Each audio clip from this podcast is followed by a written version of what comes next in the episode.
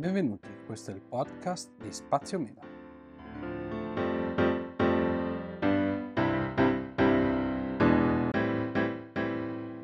Oggi parliamo di iPhone 14, ovvero però della versione Pro dell'iPhone 14, il vero protagonista dell'ultimo keynote, dell'ultima presentazione che Apple ha fatto il 7 di settembre. Parleremo poi in un episodio dedicato anche dell'iPhone 14 standard e della sua versione Plus, però penso che la vera novità sia l'iPhone 14 Pro quest'anno rispetto ovviamente alla versione standard che dalla versione 13 cambia relativamente poco. Quindi mi soffermerei principalmente sulle caratteristiche del Pro e poi appunto porterò un episodio che eh, riassumerà anche un po' le caratteristiche dell'iPhone 14 standard, anche se, come vi dicevo, grosse novità da questo punto di vista non ce ne sono rispetto alla versione dell'anno scorso. iPhone 14 Pro che ovviamente si presenta nei due tagli, diciamo nelle due dimensioni di schermo da 6,1 e da 6,7 pollici per il Pro Max, quindi non è cambiato nulla da questo punto di vista rispetto all'anno scorso, ma è sicuramente un dispositivo che rispetto alla passata diciamo generazione ha subito comunque dei cambiamenti abbastanza importanti. Partiamo dai tagli di memoria. Abbiamo una capacità che parte da 128 GB per passare dalla 256 GB alla 512 e a 1 tera di memoria. Le dimensioni sono più o meno rimaste lo stesso per un peso di 206 grammi per la versione normale, quindi non la versione Max, e un peso di 240 grammi per la versione Pro Max i display sempre da 6,1 a 6,7 pollici della versione Pro Max. Quello che sicuramente è cambiato all'interno del dispositivo è il nuovo core, il nuovo SOC, la 16 Bionic che eh, garantisce un'efficienza maggiore rispetto ovviamente al suo predecessore la 15, anche se dai primi benchmark non si nota una grossa differenza a livello prestazionale, ma dovremo avere sicuramente una differenza a livello di consumo energetico, quindi un processore più efficiente, più potente, non in maniera ovviamente incredibilmente più potente, ma che eh, al pari comunque di una potenza maggiore abbiamo un consumo minore. Le vere novità stanno sia nella parte anteriore del nuovo iPhone 14 Pro che nella parte posteriore. Partiamo dalle ottiche. Ottiche che hanno subito un cambiamento da questo punto di vista, anche un cambiamento abbastanza importante. Intanto abbiamo la fotocamera principale che passa dai 12 megapixel classici che siamo sempre stati abituati a vedere sugli iPhone ai 48 megapixel un'ottica comunque più grande di circa il 60% che permette l'ingresso di più luce e quindi sicuramente la possibilità di fare riprese e foto in condizioni di bassa luminosità con una qualità maggiore. Anche le altre ottiche hanno la possibilità di eh, ricevere adesso più luce perché il sensore comunque è stato diciamo ingrandito e quindi raccoglie più luce rispetto alla precedente generazione. Qui però sia per il teleobiettivo che per il grandangolo rimaniamo sempre sui 12 megapixel. Anche del lato stabilizzazione, soprattutto per la fotocamera principale, è stato decisamente migliorato. Abbiamo la stabilizzazione ottica dell'immagine su un sensore di seconda generazione. Questo permette, soprattutto grazie ai 48 megapixel, di avere immagini molto più stabilizzate, quindi riprese eh, in condizioni in cui ovviamente magari servirebbe una gimbal per ottenere sicuramente una ripresa più stabile, ci troviamo invece con quest'ottica qua, soprattutto grazie, insisto, ai 48 megapixel, ad avere una stabilizzazione decisamente maggiore da questo punto di vista. Quindi queste sono le novità per la parte diciamo uh, delle ottiche. Abbiamo poi un nuovo flash che permette di dimmerare sostanzialmente la luce, quindi di adattarla quindi di non avere quella sparata bianca classica che abbiamo sempre avuto quando utilizzavamo il flash, ma abbiamo una luce eh, che è una luce LED sostanzialmente dimmerabile che si adatta alle condizioni di luce, quindi eh, eventualmente emette più luce quando necessario, ma ne riduce poi anche l'efficacia e l'illuminazione per evitare ovviamente di eh, avere quel flash bianco che nella maggior parte dei casi può essere fastidioso. Passiamo poi alla parte anteriore dell'iPhone 14 Pro perché anche qui ovviamente abbiamo delle novità veramente importanti. Prima di tutto una novità estetica, con quella che ah, nei rumor è sempre stata chiamata la pillola. Apple, se vogliamo, ha trovato un nome anche un pochino più carino di pillola, chiamandola Dynamic Island, cioè praticamente un'isola dinamica. Abbiamo questa isola che appunto sostituisce la notch, molto meno impattante già esteticamente della notch, che grazie appunto a un intervento software che troveremo ovviamente su iOS 16, questa isola qua assume appunto un aspetto dinamico, non è solo più una sorta di, chiamiamola ancora pillola, che troviamo uh, nella parte superiore dello schermo, ma è una pillola dinamica, un'isola appunto dinamica che a seconda delle notifiche in arrivo o in uscita, questa cambia dimensioni e ci permette di visualizzare alcune informazioni come i timer, una chiamata che abbiamo magari sotto in background mentre stiamo magari facendo qualcos'altro, la ricezione di una chiamata con lo schermo attivo, Uh, la visualizzazione delle notifiche riguardanti la musica, quindi abbiamo questa uh, isola che ha, parte da una dimensione comunque minima uh, rispetto sicuramente alla noce precedente che si ingrandisce e diminuisce a seconda ovviamente delle necessità, delle animazioni richieste per il caso, diciamo appunto la musica, una ricezione di una notifica, di un messaggio WhatsApp e quant'altro.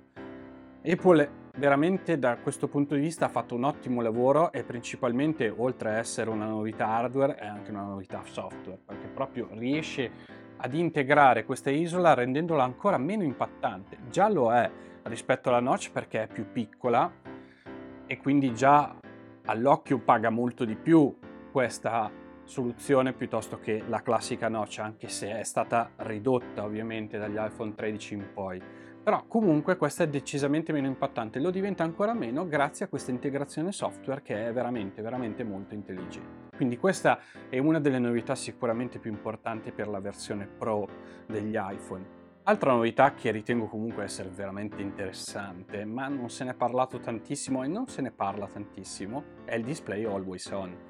Quindi un display sempre attivo, sempre pronto. Già su telefoni della concorrenza, quali Android, lo troviamo già da diverso tempo. Apple lo introduce per la prima volta con l'iPhone 14 Pro perché secondo Apple i display sono arrivati diciamo a un livello comunque qualitativo sufficiente per poter finalmente soddisfare questa esigenza anche per gli utenti iPhone. Infatti troviamo la possibilità di abilitare questa funzione che è il display always on e quindi avere un display che è sempre attivo. Non saremo più costretti a fare il tap sul telefono per visualizzare le informazioni, ma basterà semplicemente guardarlo il telefono, ma neanche direttamente. Il telefono può essere appoggiato sul tavolo, il display è sempre attivo.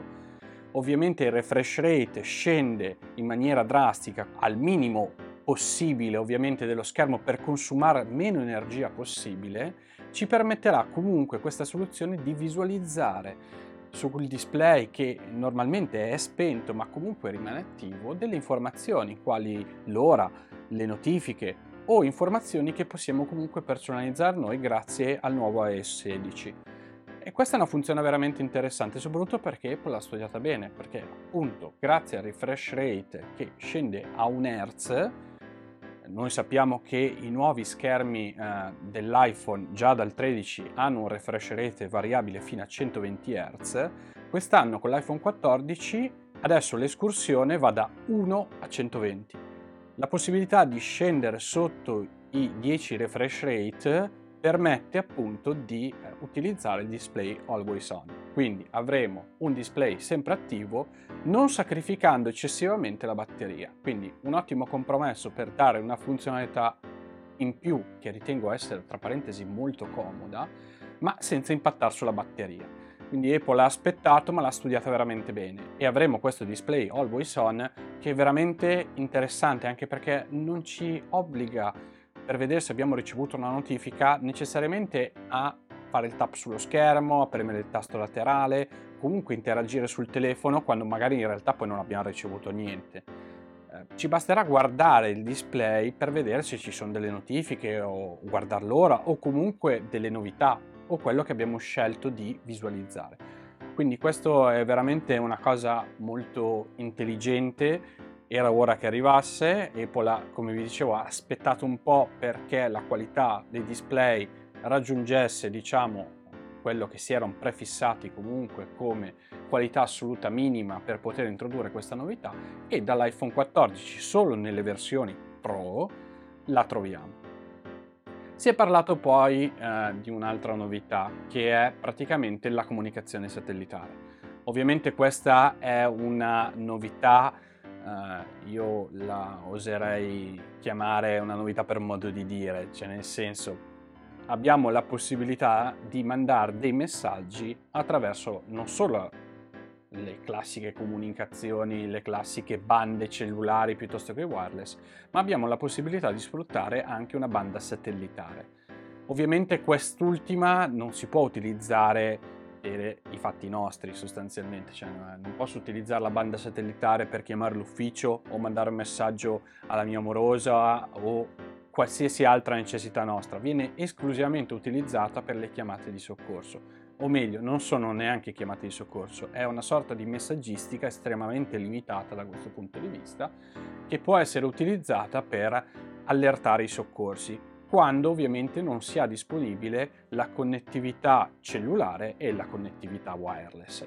Quindi pensiamo a un evento estremo, tra virgolette, quindi magari in cima a una montagna o comunque in un posto dove la connettività cellulare non c'è, malauguratamente facciamo le corna, ci succede qualcosa, noi potremo comunque, attraverso appunto la banda dei satelliti, inviare un messaggio di soccorso, che ovviamente è un messaggio preformattato da Apple, ma ci permetterà comunque di allertare i soccorsi. Purtroppo, però, questo servizio non è disponibile in Italia, bensì al momento è disponibile solo Stati Uniti e Canada.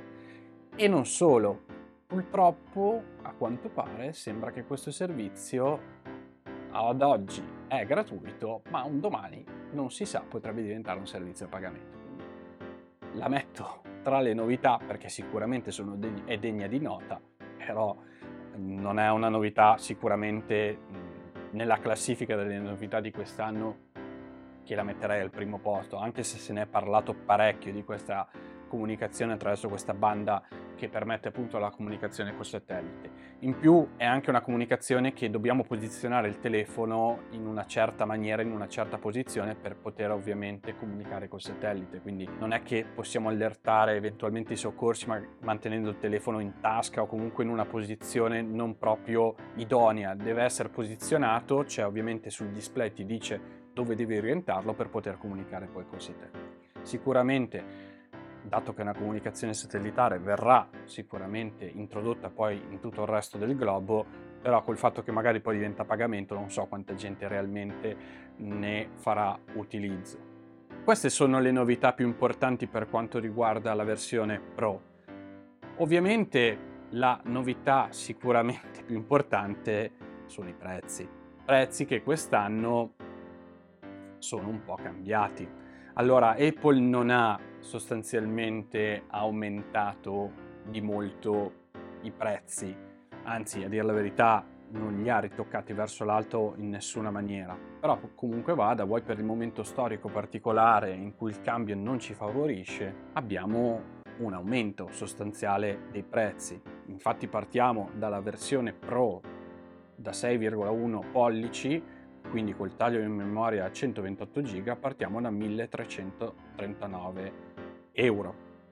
Per la versione Pro Max si parte da 1489 euro. Ovviamente questi prezzi salgono se aggiungiamo spazio di archiviazione, quindi arriviamo a spendere per la versione Pro non Max quasi 2000 euro se lavoriamo nella versione da 1 tera. Per la versione invece Pro Max, nella versione da 1 tera, arriviamo a 2139 euro parliamo di prezzi veramente, veramente importanti da questo punto di vista. È sicuramente un dispositivo bello interessante e le novità quest'anno secondo me sono degne di nota, ma uh, visti i prezzi bisogna valutare bene se fare un upgrade o meno. Quello che mi ha un po' deluso quest'anno, ma è ovviamente opinione personale, sono un po' i colori. Abbiamo il classico argento, abbiamo la versione oro, Abbiamo poi la versione nero siderale che è un nero un pochino diverso rispetto alle altre colorazioni in cui eravamo abituati. E poi come colore jolly che tutti gli anni Apple ci ha abituato che tira fuori un colore diciamo appunto jolly che poi tutti gli anni cambia, quindi un colore variabile, abbiamo avuto il verdone, il blu e quant'altro, quest'anno per la versione Pro abbiamo il viola scuro. A livello di colori sono un po' deluso, se dovessi fare una scelta, anzi ovviamente farò la scelta, prenderò il viola scuro, però onestamente sono un po' deluso quest'anno per quanto riguarda i colori, perché veramente mh, mm, potevano metterci secondo me un po' di fantasia in più. Bene, queste sono le novità che eh, vi porta la nuova line-up per quanto riguarda gli iPhone 14 Pro e Pro Max. Sono disponibili dal 16 di questo mese, ovviamente sono già in preordine, quindi possiamo già preordinarli già da qualche giorno e verranno consegnati, poi ovviamente dipende dalle disponibilità, dal 16 di settembre in poi. Bene, per questo episodio è tutto. Vi invito a seguire l'omonima pagina appunto Spazio Mela per rimanere aggiornati su news e novità. E noi ci risentiamo al prossimo episodio. Ciao a tutti!